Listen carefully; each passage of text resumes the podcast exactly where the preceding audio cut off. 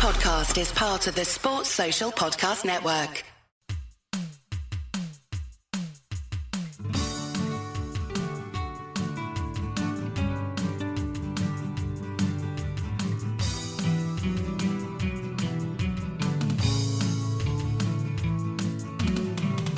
Well, that's the end of the 90 minutes. It will be extra time.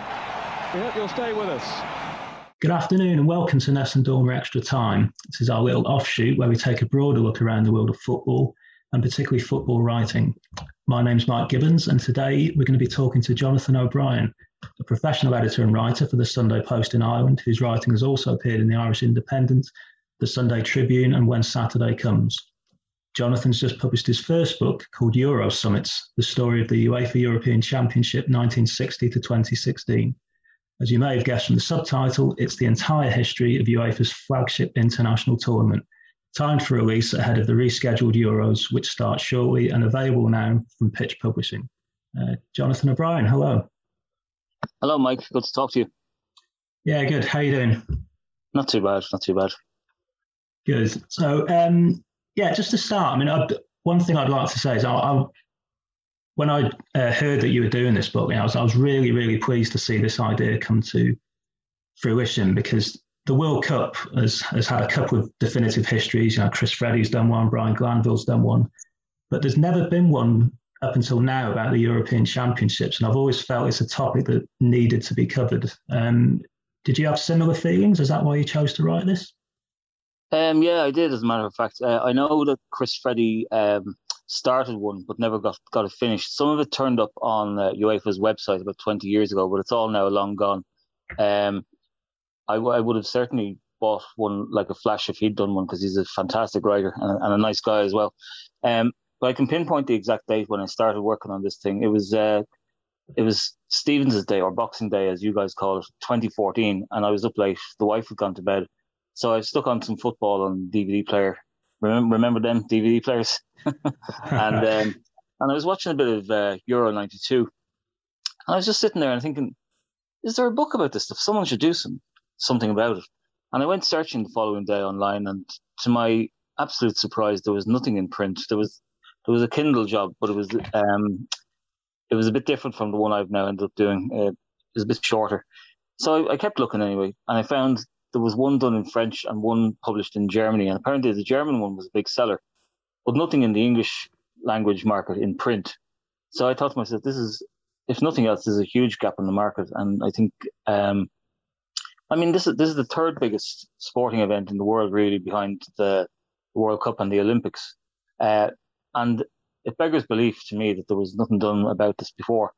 Um, so I that that weekend I, I just started on. I did some stuff about '92. I think the first match I did was um, the Dutch beating the Germans three one in Gothenburg, an absolutely fabulous game. Uh, and I knocked about five thousand words out of that. Now, obviously, that came down considerably later on, but um, I, I, was it was just on a roll. And within about two years, I had pretty much the whole thing done.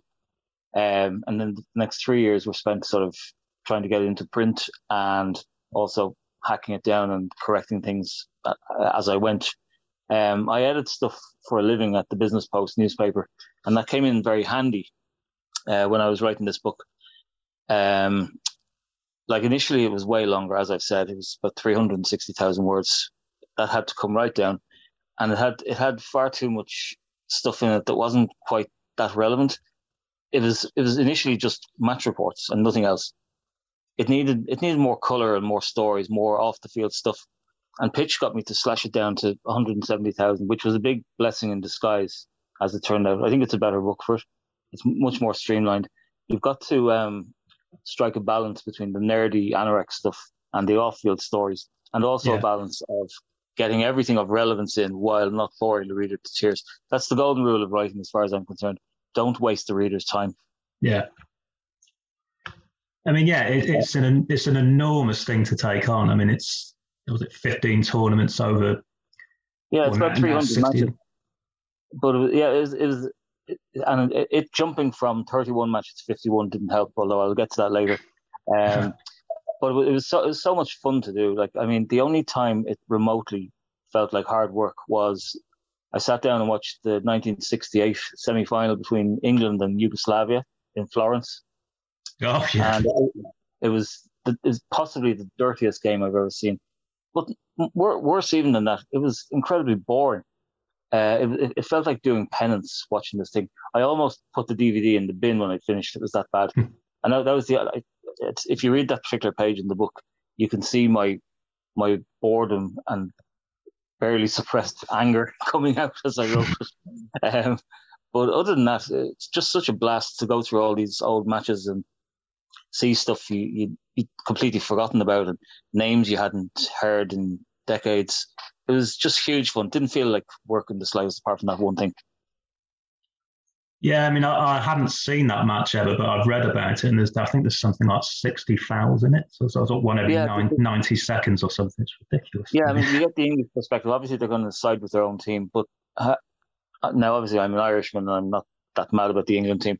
But I do have to say, watching that game, I, I thought England were slightly the dirtier of the two teams. Yeah. Uh, there's an awful there's an awful incident in the first couple of minutes where um, Ivica Osim, who later managed Yugoslavia at Italia 90, he was their playmaker back then, and Norman Hunter just comes up to him and just just absolutely disembowels him nearly.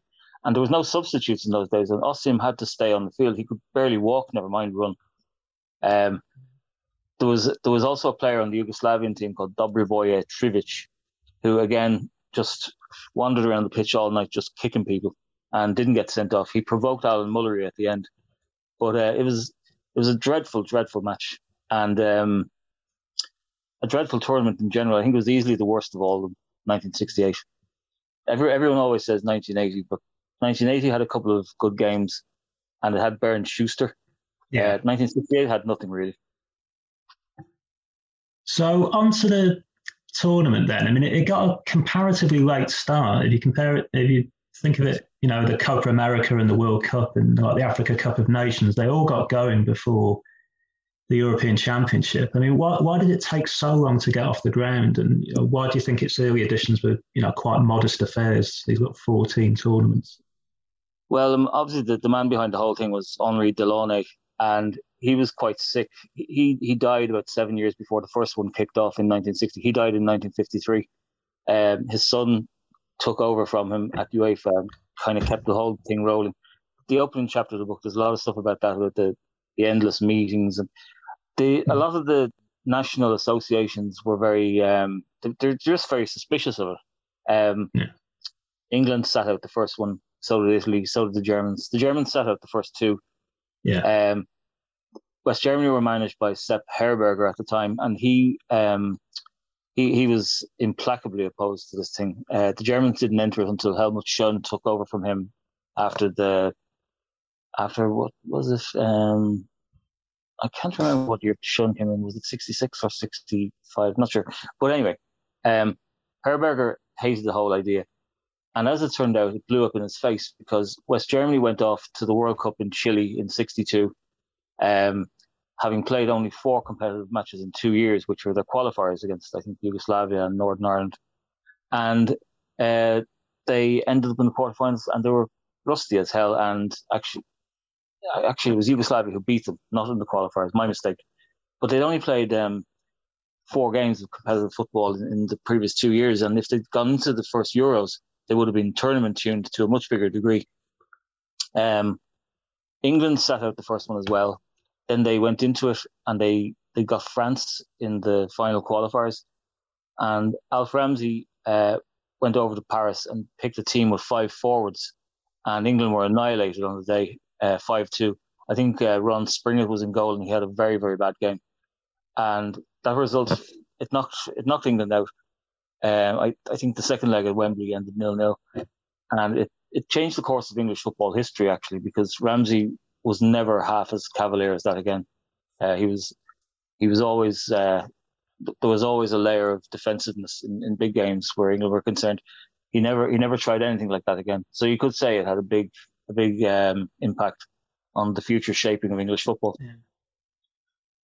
yeah, I mean, I think that's that's one of the features of the book. I think because particularly earlier editions of the Euros are, are less, you know, popularized in modern football, right? And I think there's a lot of hidden treasure in this book in terms of you know teams and stories that um, haven't had this kind of coverage before. Even up to you know like your, the Great West German team in 1972, Panenka. I mean, people know about the penalty, but I don't think they really know about the background of it and you know where it came from and things like that. I mean, is that um, is that one of the things you're looking to get over in this in, in this book? Yeah, get, absolutely. Get I mean, uh, personally, myself, I knew nearly nothing about the first three tournaments when I started writing this book. So for me, that was a dive into the unknown.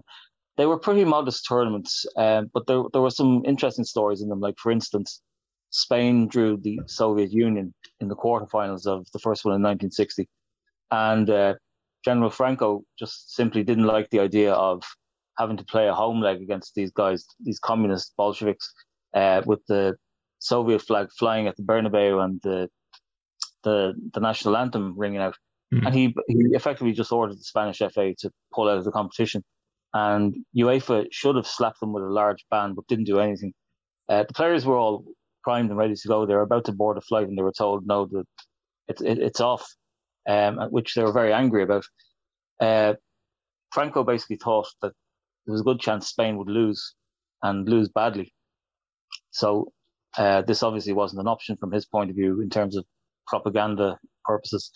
Um, four years later, Spain hosted the thing and ended up playing the Soviets in the in the final. Now, obviously, they couldn't duck out of that, and uh, they did win it. But um, the, the, Soviet players reported afterwards that it was a very intimidating um, atmosphere. Afterwards, there was a there was a lot of um, there was a lot of just bad feeling. They thought um, yeah. as they were waiting to get their their silver medals. But um, yeah, I mean, it, it's you can imagine what would happen to uh, a national team's FA if they pulled out of a big game, you know, with a week's notice or a few days' notice. Uh, they would have the book thrown at them. But back then, it was a very, very different story. It was different times, and um, the Spanish FA was very powerful regionally in UEFA, so that's why UEFA did nothing.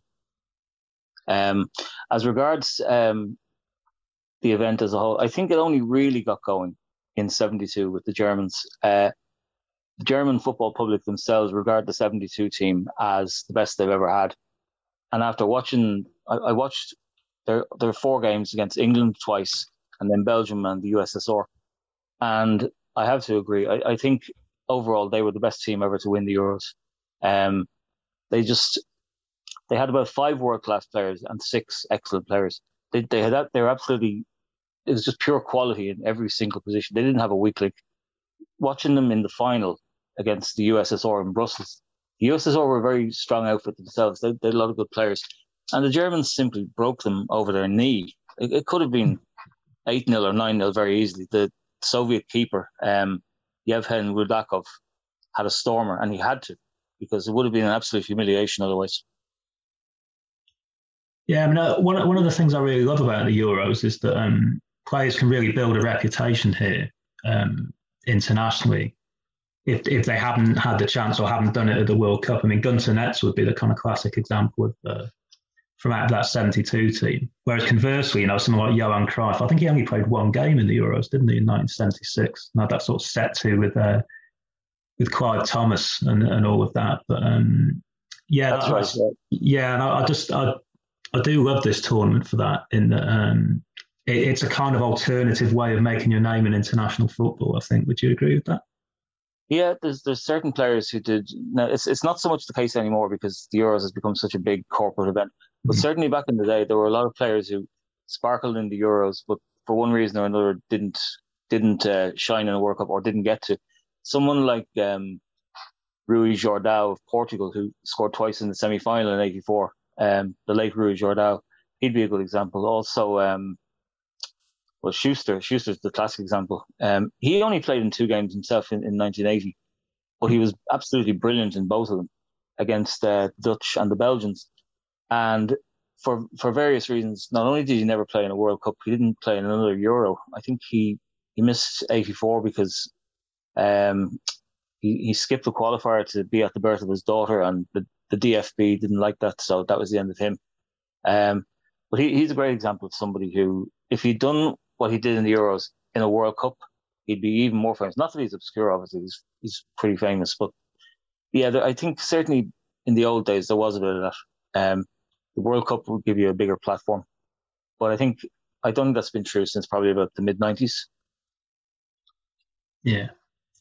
So I mean, yeah, the tournament's gradually expanded, and I think it's a kind of expansion that reflects not just the changing map of Europe, but also the kind of importance of the tournament itself. And you, you touched a bit earlier on politics, um, you know, with Franco and the, the Soviet Union, but that that is, that is a backdrop to this tournament, isn't it? In the way that um, the way that it's developed over time, and it is it's amazing to think that as late as 1992, it's still an 18 tournament.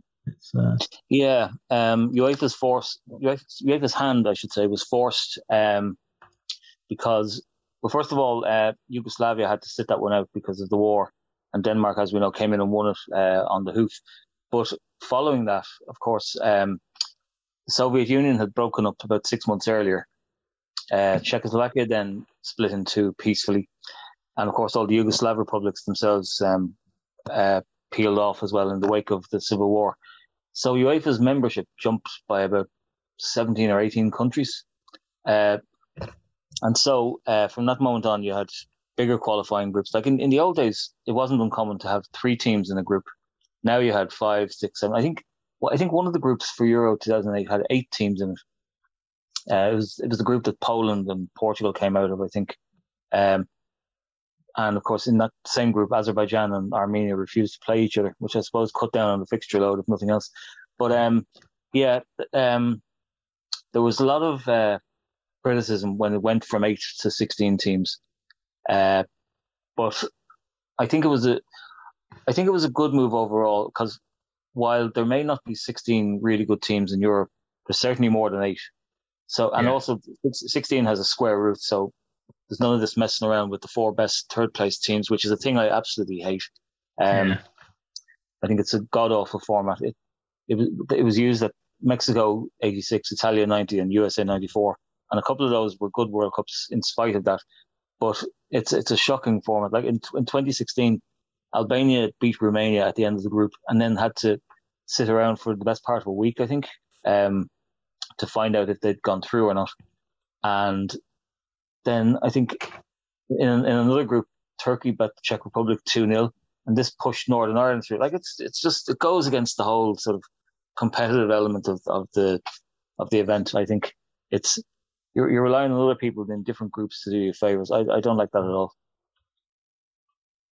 So one one feature I've always liked about the the Euros is it's, it's always produced really well not always, but it has produced real left field winners, you know, like Czechoslovakia and Denmark and Greece, and it, it, just that seems to happen in a way that it just doesn't happen in the World Cup. I mean, I think the, probably the most left field winner of the World Cup is England. I would think. Um, and possibly, you, yeah, you're possibly right.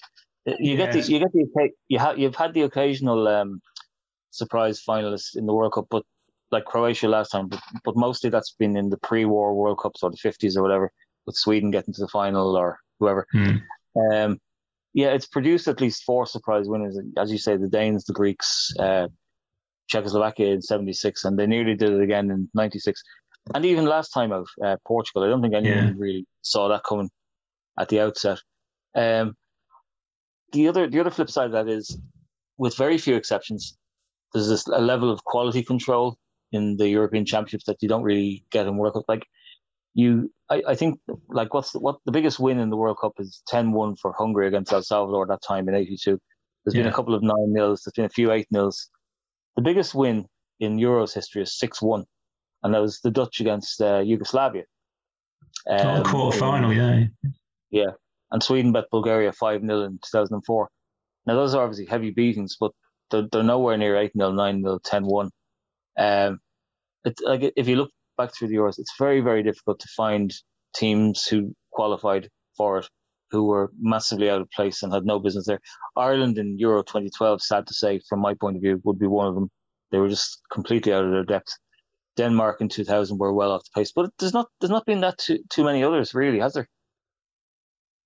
No, not that I can. Uh, not that I can think of. Yeah, I've never, never thought about that actually until uh, until you brought that up. I mean, uh, so is there um is there one particular edition of the tournament that you'd say it's for whatever reason, whether it's for the quality of play or the importance or because it changed the dynamic of the tournament, that you would you would say is the greatest ever European Championship? Well, to me, there's to me there's two. I mean, uh, I was I was eight in 1984, and I have I, I love it for nostalgia reasons, and not just mm. the, the brilliant games, but also things like the, the tango ball and the the various Adidas kits and the phone line commentary. But if I had to pick one, um, I would say it was 2000. It was it was just wonderful. Um, I just started out as a journalist, and I was covering this thing for for one particular paper, and it was it was just like you knew it was going to be good from the start because the, the opening match was Belgium and Sweden, and you would think that's a real meat and potatoes pairing if ever there was one, you know. And it was a great game. Um, I remember it was a Friday night and I was sitting there watching. I think, Jesus, if the rest of it is like this, we're on to a winner, you know. Um, and there was just no let up from there. It was just brilliant match after brilliant match, and it had the one thing you want most from a tournament, which is great players proving it. Great players stepping up to the mark. USA '94 yeah. was a bit like that too. Um, people already established as world class individuals, emphasizing it again and again. You'd Zidane, you'd Figo, you'd um, you'd Kluivert had a great tournament. Francesco Totti, for the only time in his career, really, he looked absolutely world class throughout that. Um, and there was a there was a great angle to it as well, in the sense that all the teams that were playing ugly, dull, sort of cautious football or, or just weren't very good. They all went home early without exception. Uh, Norway, horrible to watch, uh, knocked out by Alfonso Perez getting that last minute goal for Spain against yeah. Yugoslavia. Um, England were pretty diabolical apart from a good 20 minutes against Portugal. They went home. The Germans, less said the better, you know. Um, so it was it was great from that point of view. These the, the, teams that weren't really trying to play football got shunted out as quick as possible, and you were left with a last stage that was really, really good. Um, and even in the final, like it, it, Italy played very well, but it would have been kind of a shame, I think, if they'd won. I've nothing against Italy at all. Um, I think they're they're great a lot of the time, but um, if if they had won it with just that little tap in early in the second half by Marco Del Vecchio, I think it would have been kind of a shame because the final always affects how we think of a tournament in retrospect. I think, like, look at 2004; it's quite quite a bright tournament, lots of good games, but the Greeks won it. And again, no harm to the Greeks; they were doing what they had to do, but it means we remember 2004 a little bit less um, affectionately than we might otherwise have. You know what I mean? Um, yeah. And so, in so in 2000, I, I, I thought it was it was just great that France just came back with literally the last kick of the game and managed to save it. Uh, I mean, obviously it's rough on Italy, I mean, one of the enduring images of that tournament, if you ever look back at it, as soon as um, Wiltord scores the equaliser, the camera cuts to the Italian bench, and they've all slumped down into the dugout except for Antonio Conte, who's just leaning against with this look of absolute desolate despair in his eyes. I'll never, I can see it now. I will I'll never forget it. Um, it was almost like a morality play, nearly that whole tournament. It was great. It was just belting from start to finish. Yeah, I remember Italy getting through in the semis. Actually, that was an extraordinary semi-final with the Dutch, who were you know, one of the co-hosts, and uh, all those missed penalties. And uh, they were very, they shouldn't really have been in the final to start with. I think they went down to nine men as well, didn't they? There was a couple of sendings off. Yeah, they. they it, I, I remember being really angry about that result on the day. I was sitting in my editor's office uh, watching it on his screen because um, I had to file about 900 words about it um, that evening. Uh, and I remember being pissed off. But again, as with the Greeks in 2004, Italy were just doing what they had to do because by and large their players weren't as good as the Dutch.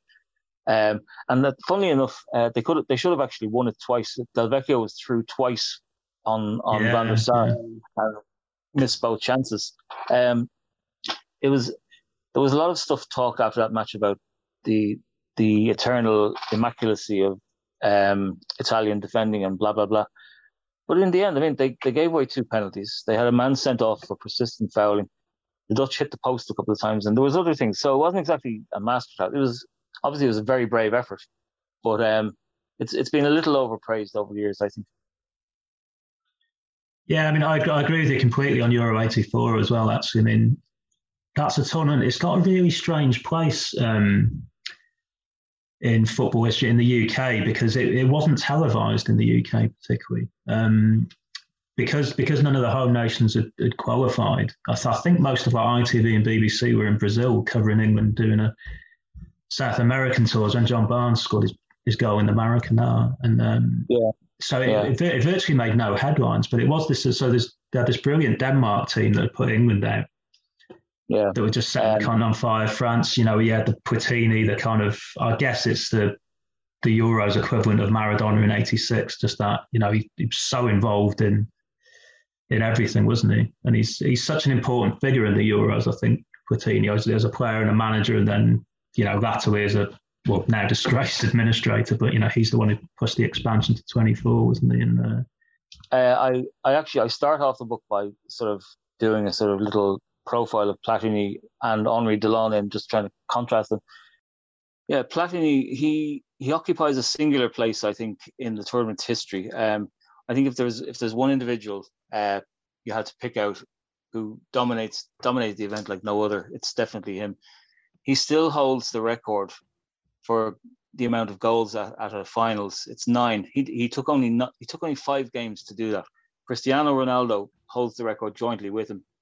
But Ronaldo took about I think four tournaments to do it, and yeah. has played about twenty odd games. Um, like I mean, Platini was kind of seen as a lucky general by the French. Uh, there's a bit in the book about uh, how Bernard Lacombe, the striker, is talking about like whenever he went into a casino, Platini, that is, he would always win. Uh, whenever he played rummy, uh, he always had all the jokers, this kind of thing. Um, he he um, when he was at Juventus, he was on the equivalent of about three hundred thousand pounds a year, and uh, that was obviously very good money by the standards of the time. About 15 years later, like um, like that, that those kind of salaries were dwarfed by what even ordinary players were getting. There's a guy who um, was a substitute on the 98 World Cup team called Alain Boghossian, who um, played for Parma. And Platini found out that this guy was on more, he was getting paid more per month than Platini had got in a year at Juventus. And apparently this drove him mad. So you don't need to be Dr. Freud to work out why he started um, taking bungs under the counter and all this. Um, it was very sad what happened to him, Platini. Like he, after he got deposed from UEFA, um, he was invited by the organisers of Euro 2016 to come to all the games anyway, but he refused because emotionally it would have been too much for him. And apparently he hardly watched a minute of it on TV. Um, so it's it very sad. As I, as I said, um, that's why I, I wrote the intro around him and Delaunay because they kind of represent the two spiritual um, opposites of what this tournament is and what it's become. Yeah, so I mean, if we think then that sort of Platini is maybe the greatest figure in the sort of history of the Euros, we just sort of look a bit further out. So if you had to cherry pick uh, a goal or a couple of goals and a couple and a couple of matches that you think are, you know, the greatest in the history of the Euros, what would you go for? Um, I've always like my my top three would probably be um in reverse order. Um, Ronaldo against Hungary just a few years ago in Bordeaux, the one where he um somehow managed to backheel it behind his own leg and in off the far post. Um, yeah. There was another goal. There was another goal in that game by Zoltan Gera of Hungary, um, which UEFA ended up giving goal of the tournament to, and it wasn't even the best goal in that match. Um, the second one, uh, one that you're probably familiar with from your your excellent book about Denmark, uh, Frankie Vercauteren of Belgium scored an absolute screamer from out near the corner oh, flag. Yeah. To put Belgium, I think, 2 0 up at the time, and they lost 3 2 in the end. But it was an absolutely wonderful goal. And uh, as you as you were mentioning earlier, probably almost nobody in Britain has ever seen it because this thing wasn't televised properly uh, because of England's tour of South America. And the number one, it's a very obvious choice, but it has to be Van Basten against the Soviet Union in '88. Um, it was it was just one of those incredible moments. Um, the angle was nearly impossible. Vasily Rats was right beside him, did nothing wrong. Dasayev, one of the greatest goalkeepers ever, was in goal and still went in. Um, Dasayev is actually very um, sour about it, a bit like Shilton on Maradona's handball. Um, he, I think there's a quote in the book from him. He said, um, "It was a stroke of luck. Even Marco himself has said it. Give him another hundred opportunities to try it, and he won't do it that way. A keeper can't be infallible." But uh, Igor Belanov, who was playing for the USSR that day, said no one would have got that shot. If Dasayev was five meters tall, then maybe, but that's it. But that, that's that's easily my favorite goal of the Euros. I mean, it's yeah, it's a very predictable choice, but it's head and shoulders above all the others. I think. Yeah, it's hard to it's hard to look beyond that, isn't it? Because I mean, so many goals are elevated by circumstance. I think, and you think, you think that that's in the final. He's part yeah. of quite a, quite a, quite a, quite an iconic side to uh, have ever won the tournament, I think. And yeah, and it goes past a world class goalkeeper as well. Um, yeah, it's, it's it's got it all really. You know, it's yeah. it's in the final. The, the importance of it, and, and it killed the USSR off pretty much. I mean, because they were they were coming back into the game at the time. Um, yeah, I, I think I think it has to be that one really. Yeah. So in terms of matches, I mean, well, we mentioned Euro 2000 before, and I, I remember on the same day actually, I think Spain Yugoslavia, which finished four three uh, was in the afternoon, and then in the evening was a, a, game between the Netherlands and France, which the Netherlands won three two. Just two extraordinary right, yeah. games in one day. I mean, two, two really good games. I, I do have a top three, and funnily enough, they're all Dutch defeats. I should say for the record, I have nothing against the good people of the Netherlands. Uh, it's just that they've been involved in more the, more than their fair share of great games. I would say for number three, uh, when they lost three one to Russia in two thousand and eight and mm. Arshavin ran the show for Russia. Um, he was getting compared to people like Cruyff and Zidane and Laudrup after that. He, he was a he was a curious player. He, he flickered very very briefly, but very brightly. Um, he he was a, a bit of a journeyman up until he was about 26, and then for about two seasons he was just mind blowingly good. And then he signed for Arsenal, and yeah, he got the four goals against Liverpool that time, but he, mm. he sort of faded away a bit after that. Um, but that that three one game was uh, astonishing. It shouldn't even have gone to extra time because Russia had chance after chance, and Van der Sar kept bailing the Dutch out. Um, my second choice again, uh, the Czechs beating the Netherlands three two in two thousand four.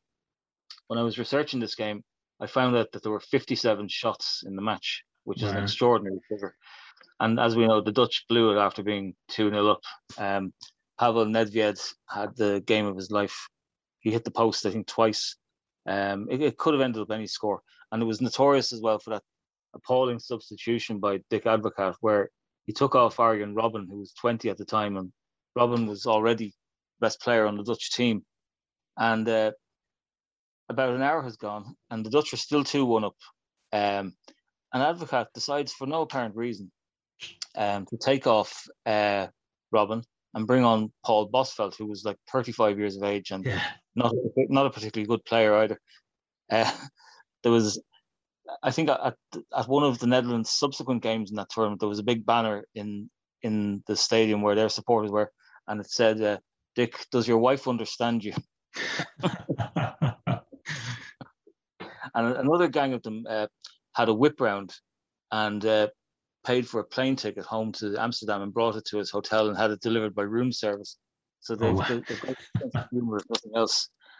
Um, and I think for for my top pick, I picked um, that aforementioned Italy Netherlands game. Um, it was, as I said, we, we've talked about it earlier, but uh,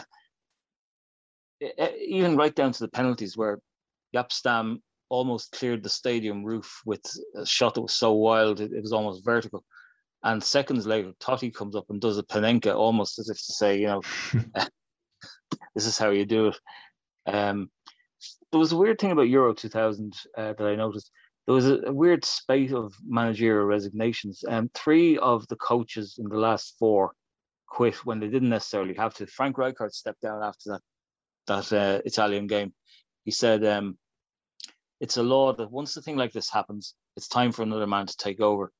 And then after the other semi-final, Humberto Coelho, the Dutch, not the Dutch, the Portuguese manager, he stepped down, uh, and it was it was never officially said, but you would like to think it was because he was appalled by how badly his players had behaved against France, manhandling the ref and the yeah. linesman after Zidane put away that late penalty.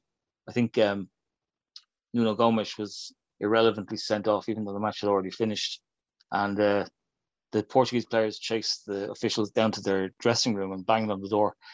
And then uh, after the final, uh, Dino Zoff resigned as Italian manager because the well-known football guru Silvio Berlusconi uh, criticized him publicly for not putting a man on Zidane, who hadn't influenced the game really anyway. Now, th- these those were the days when managers actually resigned over points principle, wasn't it? Yeah. Yeah, I mean it's it's extraordinary in that tournament actually. So um, when I remember I remember watching England's group match with Germany, which um, is, is a game because of the history of what had happened in the nineties. It felt like it meant everything, and turned out to mean absolutely nothing at all. It was the, the you know a victory that uh, you know felt massive, and then you know England just were completely outplayed by Romania in that final game. Yeah, and, and it just felt like what's watching England in that tournament. It just and you were looking around the rest of the tournament and how other teams were playing. I mean, England just felt so far behind. Uh, yeah, I mean, you look at the England lineups for that tournament. It's it's weird. You've Dennis Wise in midfield and Martin Keown at the back. You would mm. thought those guys would have been would have faded out of contention by 2000, but no. Um, they it, it, it wasn't an easy group, but England just they, they were so predictable all the time. If if you snuffed out Beckham, they didn't really have anything. They had his deliveries, and that was it. I think I think their two goals against Portugal and their winner against Germany all came from Beckham crosses, if I'm not mistaken. And uh, yes, yeah. they just they just um, they lacked, as they so often do, they lacked class. They they just didn't have any answer to people like Rui Costa and Figo. And um, the the Romania game was was a howl. I remember watching it at a friend's house, and just it was it was like all England's big defeats rolled into one. It just it just had everything. Like, um, they they were one of the teams that they were there were no loss to the tournament because they, they, they just didn't bring anything to the party. Um, yeah. There's a funny there's a funny story about their fans actually. Uh, apparently for the for the two games for, for the first game in Eindhoven, uh, there was no trouble, and for the second game in Charleroi, there was huge scale tra- crowd trouble. Um, obviously, in Charleroi, they'd been drinking um, industrial strength Belgian beer, but in Eindhoven, they couldn't get any beer, so they resorted to soft drugs instead, and they were all just wandering around. Um, yeah, no, I mean, uh, England in the Euros in general, they have a much worse record than in the World Cup. Uh, they they've never won a knockout game in the Euros, which is weird. They've they've drawn a few on penalties and gone out. And against Spain in '96, of course, they won. Hmm. Uh, but the the only the only time they've, if you can call a third place playoff a knockout game, which I wouldn't, against the USSR in 1968, that's the only time they've ever done it. It's, it's curious that I suspect they'll um, I suspect they'll they'll break that duck uh, this time because they've they've a decent looking team. Certainly, the front half of it looks decent, and they the, the draw has worked out for them in such a way that if they win their group and get to the final, they will play six games out of seven at Wembley. So I suspect they'll, at, at the very least, they'll win a proper knockout game this time. Yeah, because I think if they if they win the group, I mean, the, the way it had had been set up, they would have been playing in Dublin, I think, in the second. That's right. Yeah, it, right. It, was, it, was, looking like it was going to be Germany versus England, assuming yeah. Germany won that group, which is very tough looking itself. But um, it's perhaps no bad thing, and this is this is no slight on England, but uh, it's perhaps no bad thing that there won't be a load of them in, in Dublin for a big quarter final. Um, I think I think it's six out of seven now that um, they'll play at Wembley if if all goes according to plan for them. Um, their group doesn't look too bad. They've they have, however, um, lost their most recent meetings with the Czechs and the Croatians. Croatia was in the World Cup semi final, of course, mm. and England then lost in Prague uh, about a year and a half ago, I think it was. Yeah. Um, and of course, they almost lost the last time they played Scotland as well. Um, Leigh Griffiths with his two free kicks, and Harry Kane got them out of jail in the last minute. Um, so it mightn't it mightn't be as straightforward for them as they think, but there's no doubt they have they have an overabundance of uh, very good young attackers.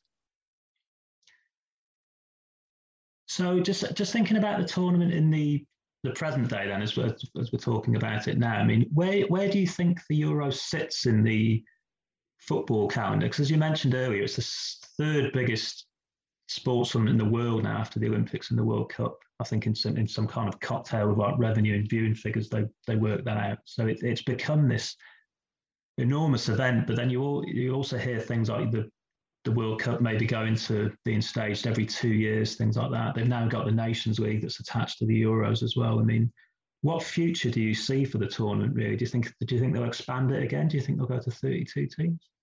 Well, when when you're dealing with FIFA and UEFA, I mean, literally anything could happen. They seem to they seem totally unaware of the va- the non-financial value of these events and too aware of the financial value.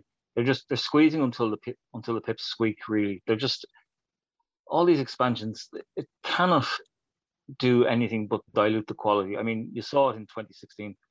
There were there were very few good games, and there were so many games.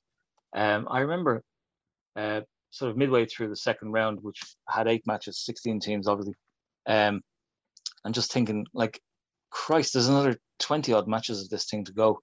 I'm not looking forward to it. And if they're losing people like me, then they're losing lots of people. Now, it, it'll always have a certain cachet, a certain status, but they really are doing their best to break it. Um, like the, I mean, the World Cup again is another matter. This 48, 48 teams thing. I can't see how that's possibly going to work in terms of giving us a good competition. Um, with the Euros, they can't really expand it much more past 24. If you had if you had 32 teams in it, that would solve the sort of square root problem and get rid of the third place teams thing. But there's probably only about nine or ten good teams in Europe. Not even uh, you know, it's if you keep letting everyone in, like you just you just end up with a very weak brew, you know. Um, yeah. There's also the fact that a lot of the, the standard, like in the 80s, you could say international football was nearly a better standard than say the top levels of club football. If you look at the big European Cup games in the 80s, and then look at the, the big internationals in the 80s, the internationals are way better, way more entertaining, more skill. Players really giving it giving it loads. Um, now the Champions League is is has turned into this thing where seven or eight clubs have all the best players, and while that makes for a dreadful competition in lots of ways, it does mean that the, the big quarters and semi-finals are usually of a very high standard, even if even if it's the same old teams winning all the time. The World Cup, I mean, I think I think we started seeing the the first sort of stirrings of players not giving so much of a hoot about it as before. In 2002, everyone turned up fatigued. Um, players like Vieira and Scholes had played 60 odd games in the season. They were on their last legs. It is then I sort of started getting the sense that maybe to some of these guys, it doesn't matter so much anymore. You can see it with someone like um, Thierry Henry, who I know he ended up as the top scorer for France uh, historically for the national team. But with the possible exception of Euro 2000, there was never a tournament where he took things by the scruff of the neck because tournament football really is shit or bust. You know, you don't get the if you if you miss a sitter in a huge game, you don't get the chance to put it right against Aston Villa the following weekend. You know, you're gone.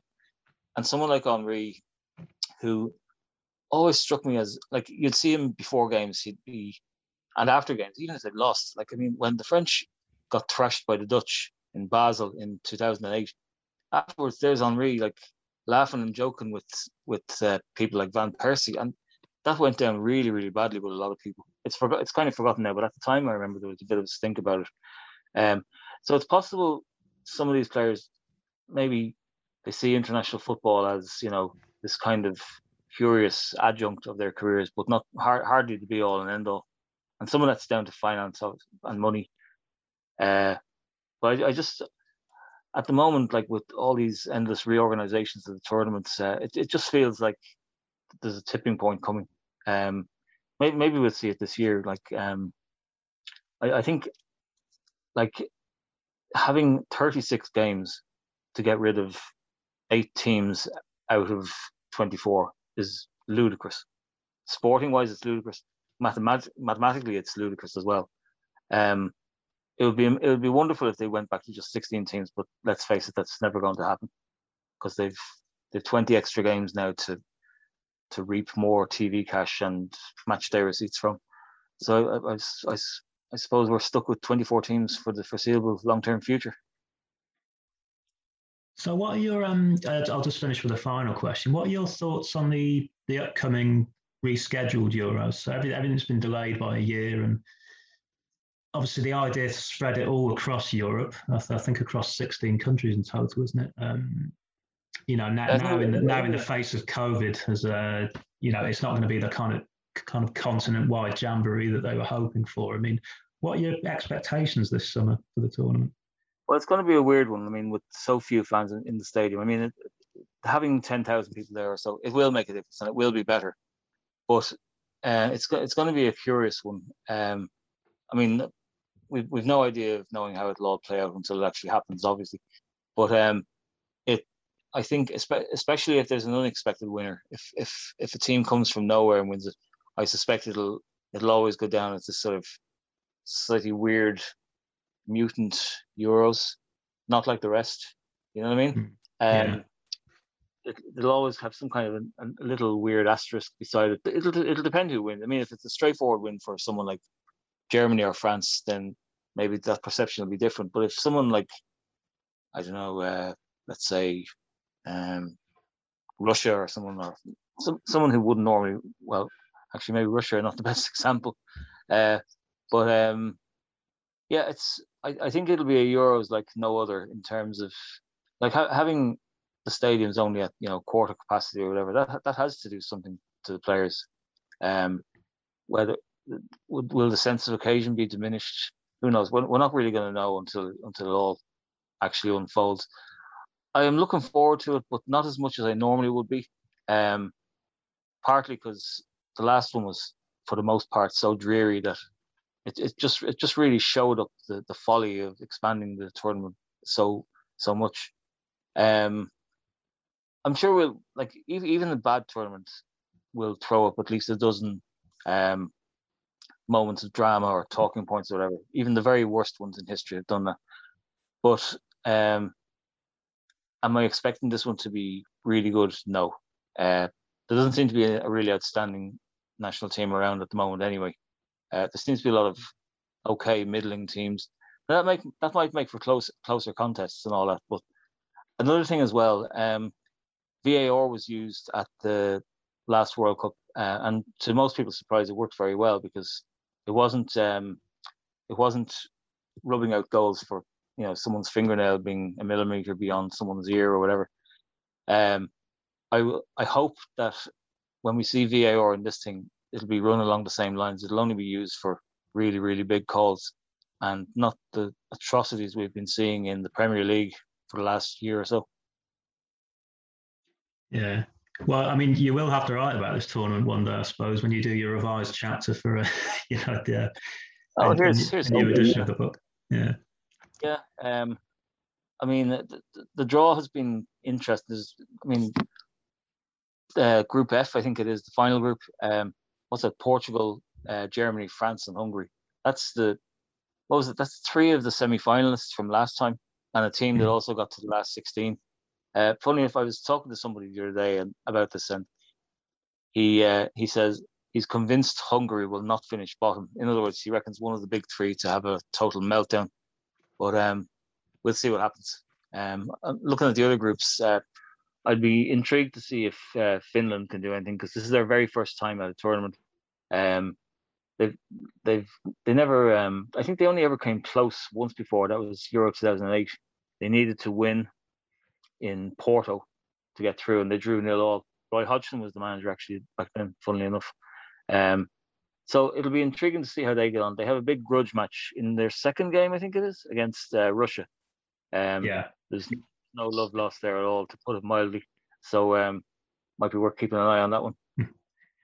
And as a very final question, I mean, if you if you were going to put money anywhere on a winner, I mean, who who do you fancy for it this summer? Um, well, there's a lot of talk about England uh, for obvious reasons. Um, Germany could go either way.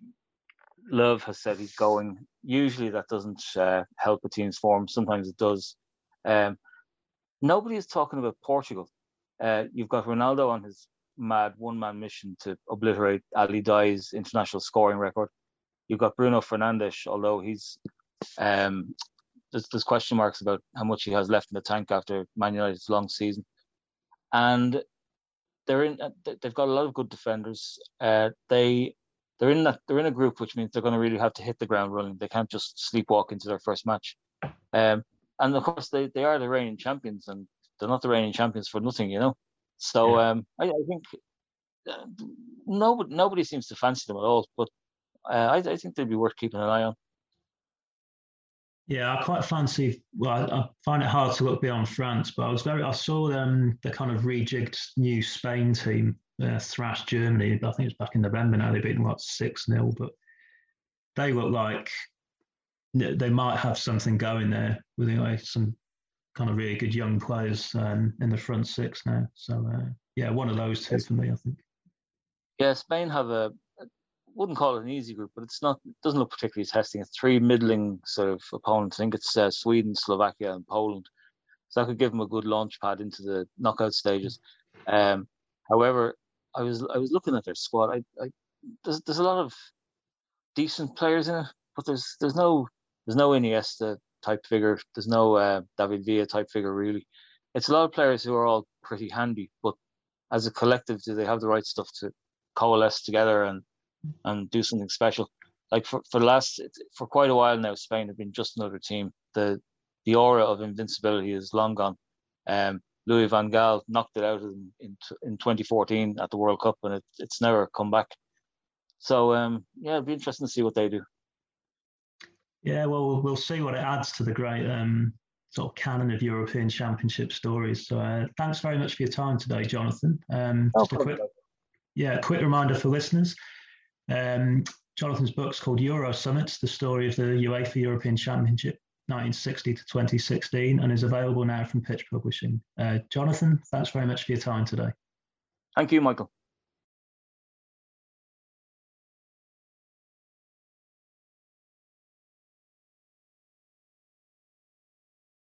Sports Social Podcast Network.